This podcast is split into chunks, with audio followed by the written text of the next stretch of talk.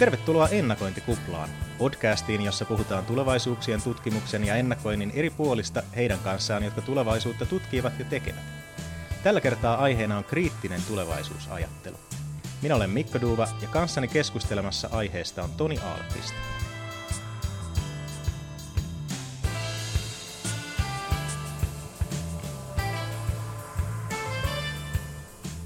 Toni on aluekehityksen ja aluepolitiikan professori Oulun yliopistossa.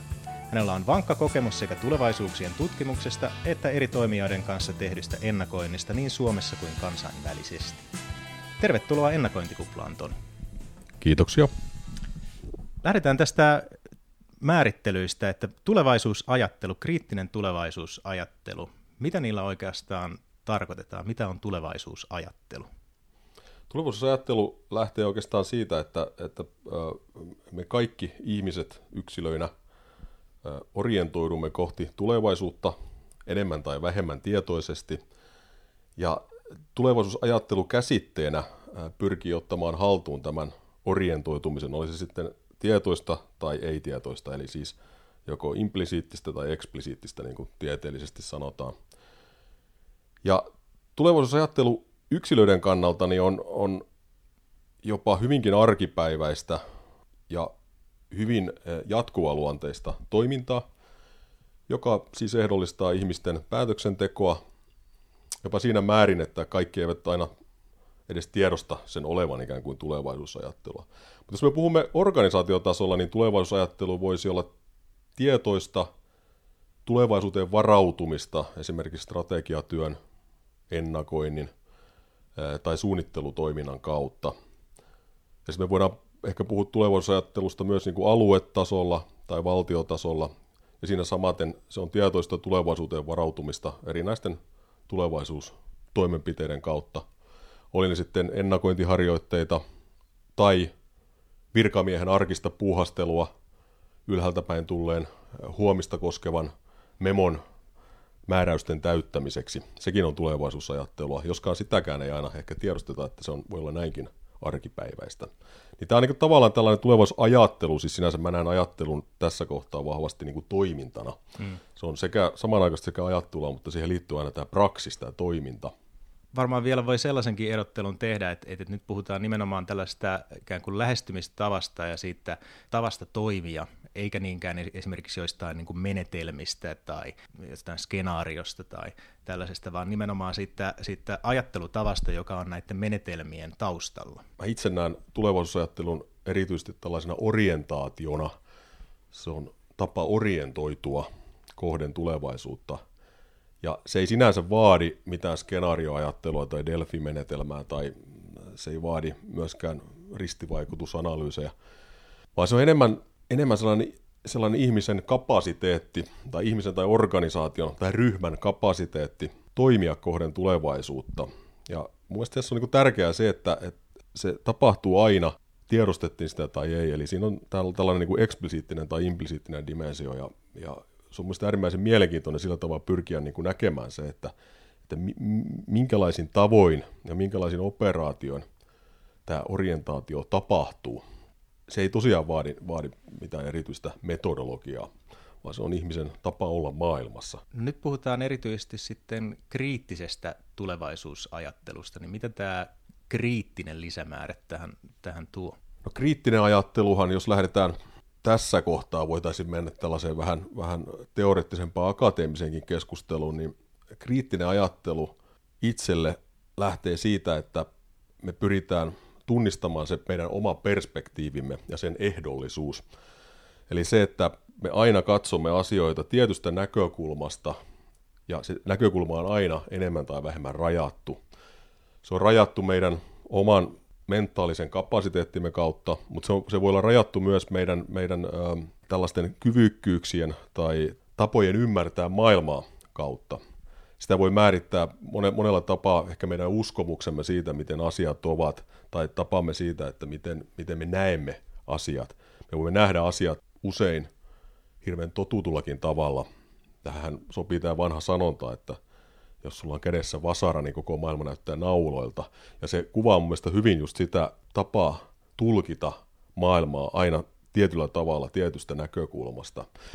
Jos lähdetään tota, tieteellisessä ajattelussa, niin, niin kriittinen ajattelu liittyy meikäläisellä ainakin hyvin vahvasti tähän Frankfurtin koulukuntaan ja tällaiseen vanhakantaiseen old school kriittiseen teoriaan. Eli siinä on keskeistä oikeastaan se, että, että pyritään pääsemään eroon tällaisesta ihmistä hallitsevasta tiedosta, joka ei välttämättä ole sen ihmisen itsensä tuottama. Eli se on tällaista niin kuin ympäristön tiettyjen valtajärjestelmien, niin kuin valtio tai, tai, tai koulutus tai, tai mikä tahansa uskonto, tuottamaan tällaista niin kuin tietoylijäämää, joka ikään kuin pyrkii tekemään tällaisen painolastin ihmiselle ja, ja se ikään kuin hukuttaa sen ihmisen ikään kuin sen oman, oman katseen ja oman tavan ymmärtää. Tämä ajatus siitä emansipaatiosta, eli tällaista niin kuin väärästä tiedosta vapautumisesta on minun mielestäni äh, sitä kriittistä ajattelua. Se on sitä, että me pyritään ymmärtämään, että mitkä tekijät ehdollistaa meidän kykyämme ajatella tulevaisuutta ja ehdollistaa meidän kykyämme toimia kohden tulevaisuutta. Ja tunnistaa ne ja sanoa ne myös ääneen ja ehkä myös miettiä, että miten me voitaisiin tästä ikään kuin astua yli. Jos yksinkertaistaisi, niin voisi ajatella, että, että tulevaisuusajattelussa kyse on siis siitä, että ylipäänsä niin kuin suunnataan ajatukset kohti tulevaisuutta ja kriittisessä tulevaisuusajattelussa katsotaan lisäksi, että minkälaisin linssein me ikään kuin katsotaan sinne tulevaisuuteen ja mistä ne linssit on tullut, että äh, minkälaisia oletuksia meillä on implisiittisesti tai eksplisiittisesti, minkälaisia mielen malleja on, että, jo, mm. jotka vaikuttaa siihen, että miltä se tulevaisuus näyttää. Kyllä, me pyritään kriittisessä tulevaisuusajattelussa ikään kuin tunnistamaan ne mahdollisuusehdot, jotka säätelee meidän toimintaa tai säätelee ehkä laajemminkin alueiden toimintaa tai organisaatioiden toimintaa tai Suomi-nimisen valtion toimintaa. Ja se pyrkii ikään kuin näkemään sellaisen metarakenteen, joka, jossa me ikään kuin roikumme, jonka, jonka vallassa me ikään kuin olemme. Ja, ja kriittinen tulevaisuusajattelu lähtee ikään kuin siitä, että, että me pystyttäisiin niin nämä rakenteet jotenkin määrittelemään ja tunnistamaan. Ja ehkä sitten jossain määrin myös ymmärtämään, että miten me voimme nähdä ikään kuin niiden rakenteiden läpi sitten jotain, jotain ehkä uutta. Luin tässä vähän aika sitten äh, use, useammastakin lähteestä oikeastaan tullut tällaista äm, kritiikkiä tällaista aika teknokraattista singulariteettiajattelua tai tällaista transhumanistista ajattelua kohtaan ja, ja, ja si, niin kuin kritiikkiä myös siitä näkökulmasta, että kuinka se on jotenkin hiipinyt meidän niin kuin tällaiseen mainstream-tulevaisuusajatteluun, että, että nyt puhutaan siitä, että kuinka singulariteetti tulee ja robotit vievät, vievät kaiken tai että ladataan aivot nettiin ja muuta. Ja useasti sille, että, että no sehän on kauhean kiva juttu ja muuta on niin kuin ilolla lukenut näitä, näitä tällaisia esseitä, joissa sitten on, on tota problematisoitu sitä, että, että, että minkälaisia oletuksia siellä taustalla on. Minkälaisia oletuksia esimerkiksi siitä, että, että, että minkälaista on olla ihminen, että onko ihminen pelkästään, ää, pelkästään ajatuksensa vai, vai, vai onko, meillä, onko meillä myös keho esimerkiksi. Ja, ja, ja tämä, tässä mun mielestä niin kuin tulee selkeästi se, että, että minkä takia tällainen kriittinen ajattelu, kriittinen tulevaisuusajattelu on, oleellista, että me saadaan niin kuin näitä, näitä näkyviä ja, ja sitä kautta myös monipuolistettua sitä, että, että, että minkälaisin linsseihin me katsotaan sinne tulevaisuuteen, minkälaisia muita vaihtoehtoja meillä nyt sitten on kuin tällainen ää, aivojen lataaminen ää, nettiin esimerkiksi. Kyllä tuo, tuo mitä mainitsit, tuo transhumanismi ja singulariteetti, niin nehän on tällaisia jo varsin perinteiseksi tulleita utooppisen tulevaisuusajattelun muotoja, mutta siinä määrin kun ne ovat utoppisajattelun muotoja, niin ne, ne ovat jossain määrin kiinni tällaisessa hyvin perinteisessä ajatuskulussa, kuten jo mainitsin. Eli kautta aikojen on ollut tällaisia ajatuksia siitä, että, että, nousee joku tällainen uusi mullistava teknologinen paradigma, joka sitten muuttaa kaiken. Ja aika usein se muutos niin tapahtuu melko lailla toisella tavalla, kun nämä teknologian visionäärit sen sitten tietyssä ajankohdassa näkevät. Siinä kohdassa, kun on se, mikä kuin se hype korkeimmillaan. Ja ne muutokset itse asiassa tapahtuvat paljon hitaammin ja, ja ne ovat hyvin erityyppisiä. Ne on tämmöisiä, tämmöisiä pitkäkestoisia ja pitkäpiimäisiä ja hyvin erityyppisiä, miltä se näyttää sitten siinä niin kuin aallon harjalla. Ja siinä mielessä mä näen nyt tämän singulariteettikeskustelun, kuten myös tämän robotisaatiokeskustelun, digitalisaatiokeskustelun, vähän samantyyppisinä, että ne on, ne on tavallaan tällaisia tapoja tuoda vähän niin kuin uutta, uutta tällaista eh, terminologiaa ja käsitteistöä keskusteluun, joka ei välttämättä sisällä mitään sinänsä uutta, vaan, vaan se on enemmän niin kuin tapa konseptoida asioita. Ja siinä, jos otetaan tämmöinen kriittisen tulevaisuusajattelun näkökulma nyt tähän, niin, niin tässä kohtaa tulisi aina ymmärtää se, että nämä käsitteet voi olla myös hallinnan välineitä.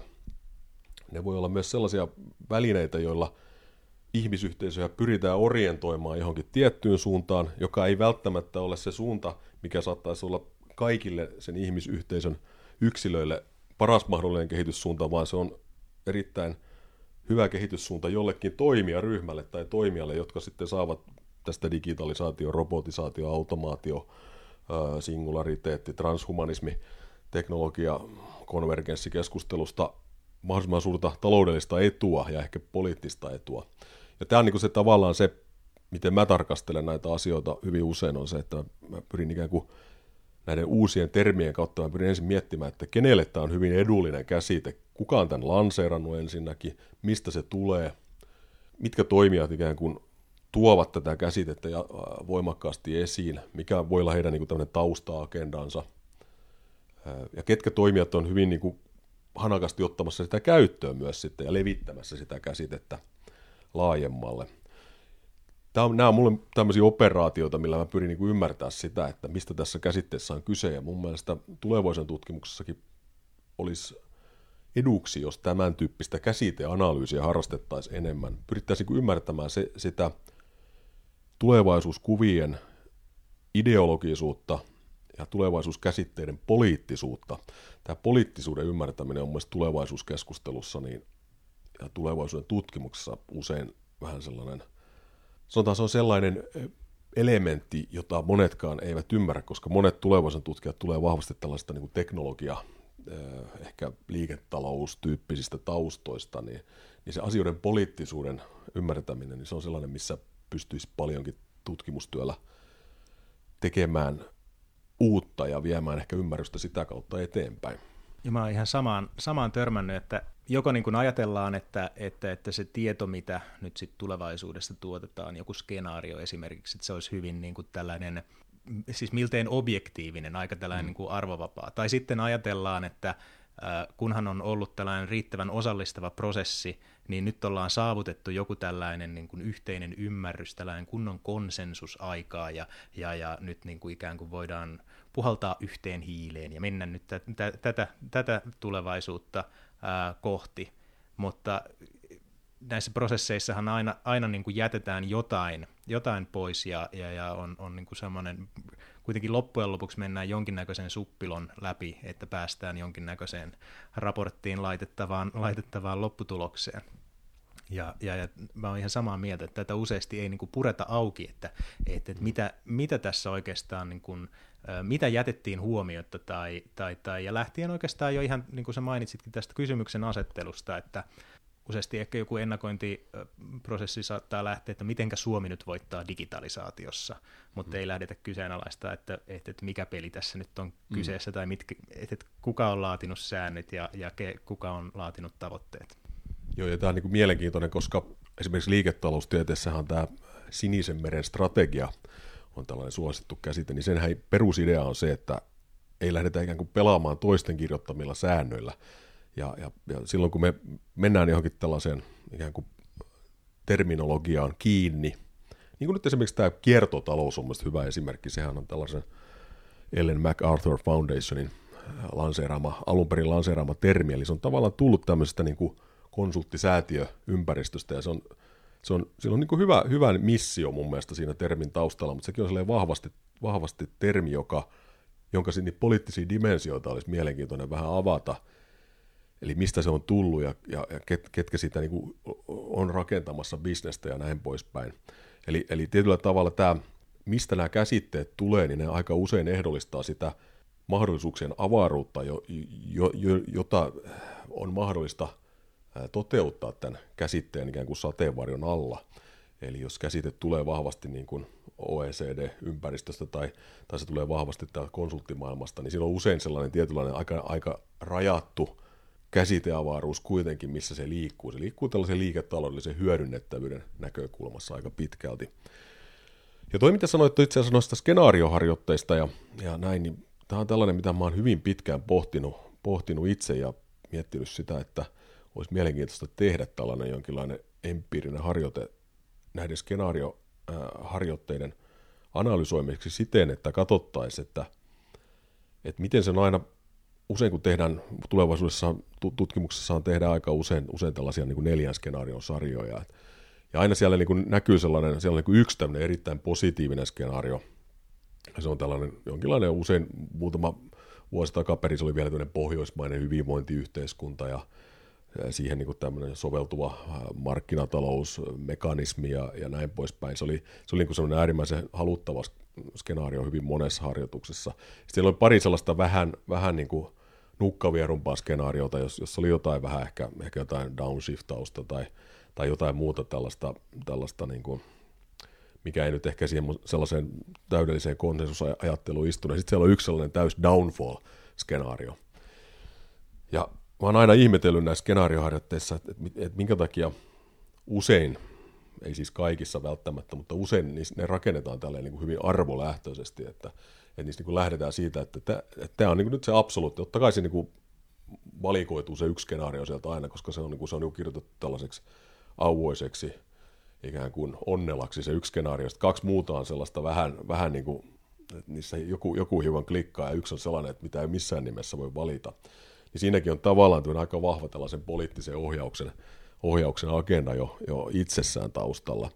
Sinänsä mä luulen, että monet ennakointimenetelmät ja skenaariomenetelmät pyrkii ottamaan enemmän tai vähemmän huomioon tätä, mutta silti ne skenaariot pyrkii jäsentymään aika usein tämän tyyppisen haarukkaan. Ja yksi asia vielä tästä osallistavuudesta. Se on, se on mielenkiintoinen asia sinänsä, että tota, aika usein ennakointiharjoitteissa ja tulevaisuuden tutkimuksen harjoitteissa niin nähdään se, että, että se ikään kuin se osallistavuus on, tuo itsessään laatua ennakointiharjoitteeseen. Ja mä rohkenisin kyseenalaistaa tämän, tämän käsitteen ainakin noin niin kuin tällaisena ihan generaalina objektiivisena totuutena, joka aina toteutuu. Sillä aika usein se, että, että mitä enemmän toimijoita otetaan mukaan harjoitteeseen ja mitä enemmän otetaan ikään kuin tätä, tätä äh, sisältöasiantuntijaa sinne mukaan, se johtaa se, sellaiseen ikään kuin prosessin hajoamiseen sillä tavalla, että, että siihen rupeaa tulemaan niin paljon sellaista elementtiä, että se täytyy jotenkin aina puristaa sitten johonkin, johonkin formaattiin. Ja se, miten se usein puristuu, niin se puristuu tällaiseen hyvin vahvaan konsensusnäkökulmaan. Eli se menee ikään kuin sellaisen pienimmän yhteisen nimittäjän mukaan.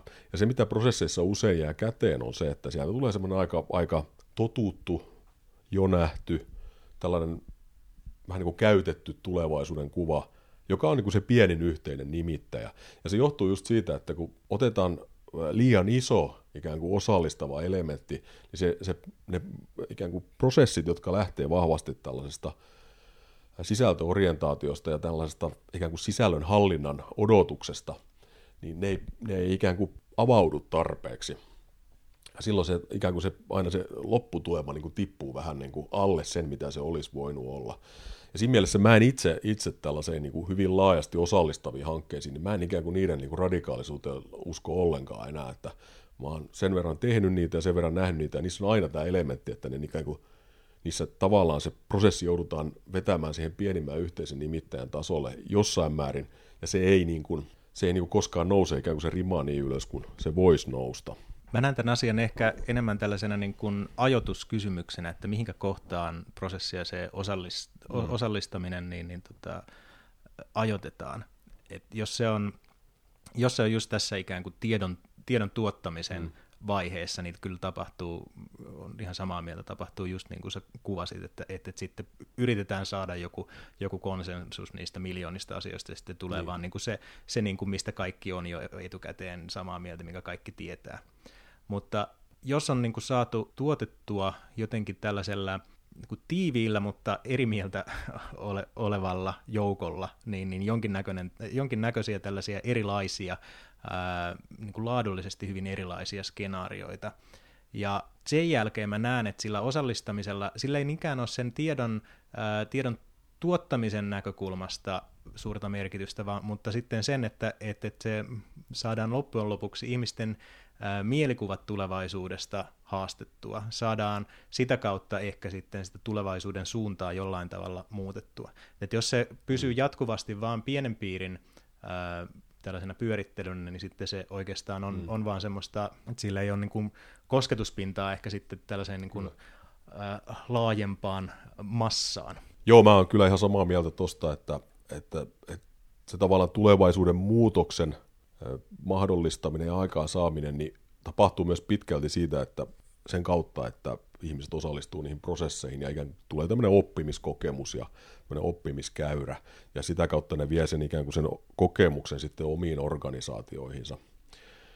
Mutta siinä on kuitenkin edelleen se, se tota, prosessien, tulevaisuusprosessien kehittämisen tarve ehkä siinä määrin, että, että meidän pitäisi miettiä, mä oon joskus käyttänyt tällaista termiä ää, kuin ikään kuin prosessin puhdistaminen tai tai se on tällainen niin kuin divergenssin häivyttäminen tai, tai dissonanssien poistaminen, miten se on, se haluaakaan ilmasta. Eli, eli usein niissä prosesseissa itse asiassa lopputuloksessa niin ne mielenkiintoisemmat asiat, ne mitkä on, voi olla ristiriitaisia, mitkä saattaa olla toistensa vastakohtia ja tällaisia niin kuin jännitteisiä asioita, niin ne usein poistetaan siitä lopputuloksesta, kun, tulevaisuuden tutkimuksen metodologiat pyrkii niin vahvasti tähän konsensukseen. Ja mun mielestä pitäisi olla tämmöisiä vahvasti myös tällaisia dissensukseja, eli tällaisen äh, vastakkainasetteluun ja, ja, ja ehkä tämmöiseen vastatietoon jopa pohjautuvia menetelmiä, jotka pyrkii ikään kuin hajottamaan sitä konsensusta ja, ja sitä kautta niin kuin monipuolistamaan ja rikastamaan tätä tulevaisuusavaruutta.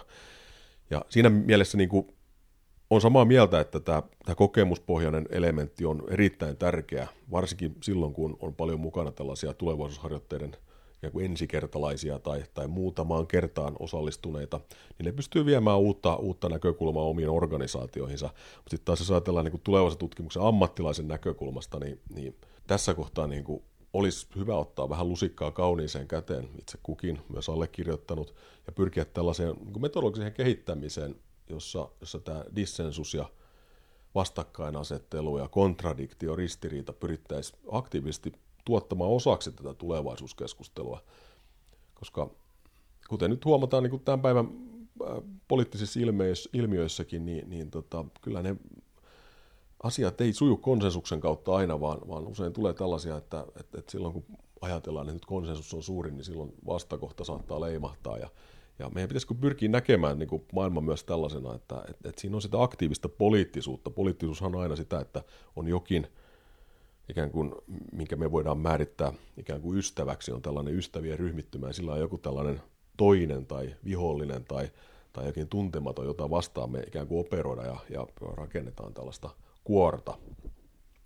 Ja, ja siinä mielessä niin kuin se hedelmällinen tapa olisi nähdä se, että, että maailma on myös jännitteinen paikka, että se ei ole pelkästään tällaista niin kuin liiketoiminnan virtaa tai, tai jotain, jotain tällaista hallinnan virtaa, niin kuin, niin kuin tulevaisuusharjoitteissa se aika usein saattaa näyttää. Joo, ja siis tuoda tämä, tämä jännitteisyys ja nämä, nämä, nämä ristiriidat just, just näkyviin, että, että, että siinäkin mielessä just se dissensukseen pyrkiminen, ei sen takia, että se koko homma päättyisi jonkinnäköiseen kaaukseen ja, ja konflikteihin, mm. vaan, vaan että äh, tuotaisiin ne, ne niin kuin näkyville, että, että täällä nyt niin kuin ihmiset ei ole samaa mieltä tästä asiasta ja se johtuu näistä syistä esimerkiksi. Mm. Että täällä on niin tällaisia arvoristiriitoja tai näkemyseroja tai, tai muita.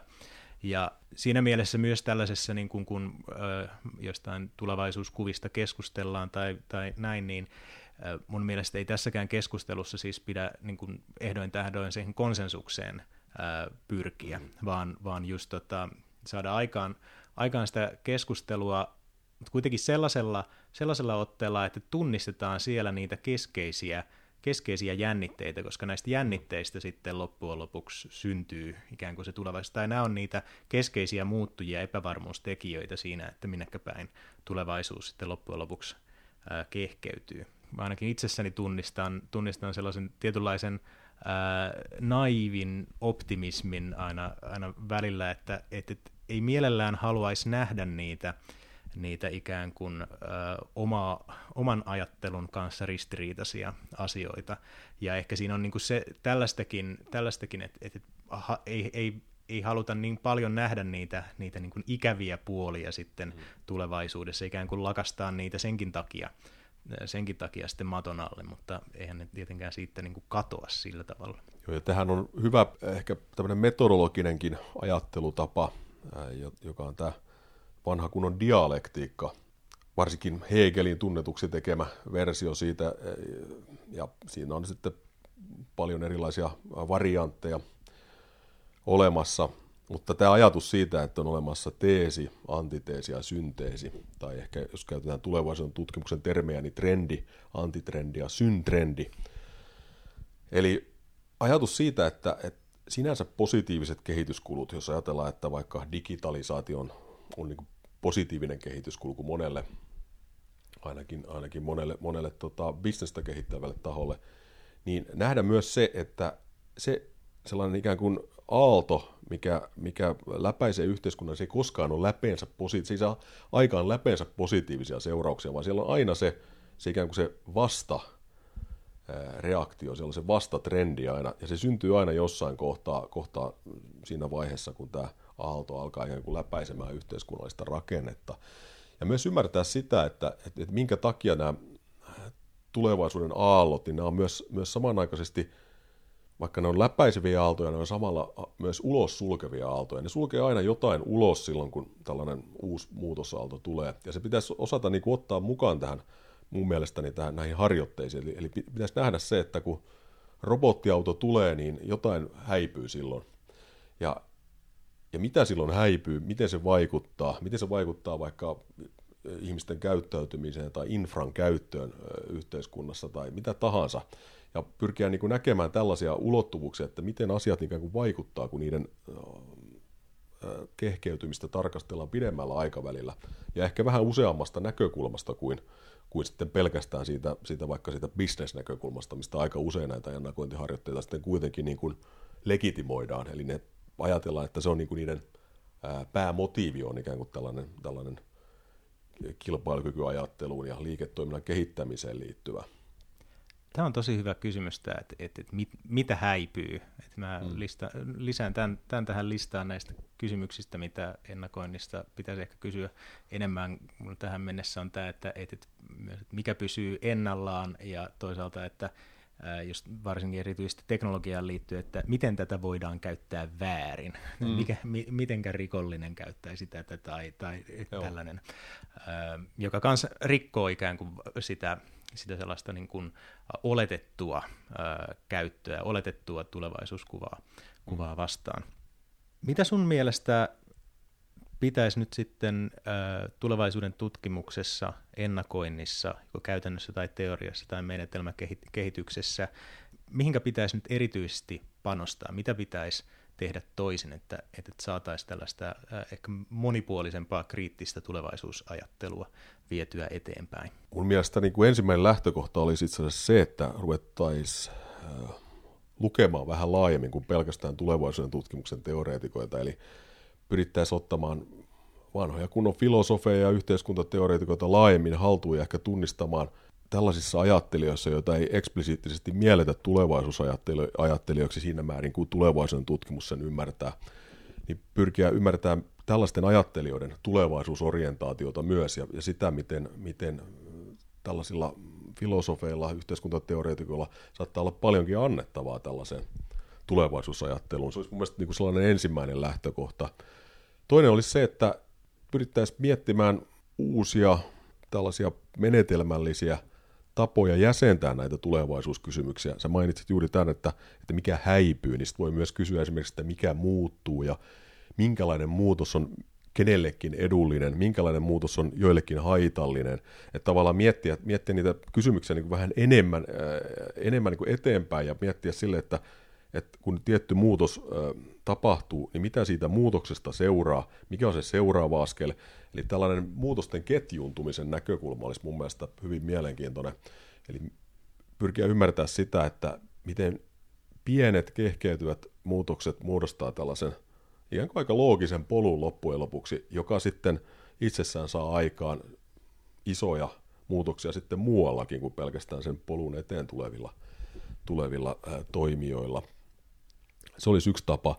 Ja toinen tapa olisi oikeastaan tämä dialektiikka, minkä, minkä jo mainitsin, eli, eli pyrkiä kehittämään tällaista tulevaisuusmetodologiaa, joka aktiivisesti pyrkii ymmärtämään tulevaisuuden kehityskulkuja ja, ja tällaisia ristiriitoja niissä kehityskuluissa. Ei pelkästään niin kuin yksisuuntaisia ristiriitoja, vaan mulla niin itse mä näen tavallaan tämän ajattelun sellaisena, että on olemassa tällaisia kenttiä, tällaisia tulevaisuuskenttiä tai tulevaisuuskimppuja, joiden sisällä tapahtuu jotain, ja, ja itse asiassa se dialektinen jännitteisyys on aina näiden kimppujen sisällä myöskin, ja se voi olla myöskin näiden tulevaisuuskenttien tai kimppujen välillä.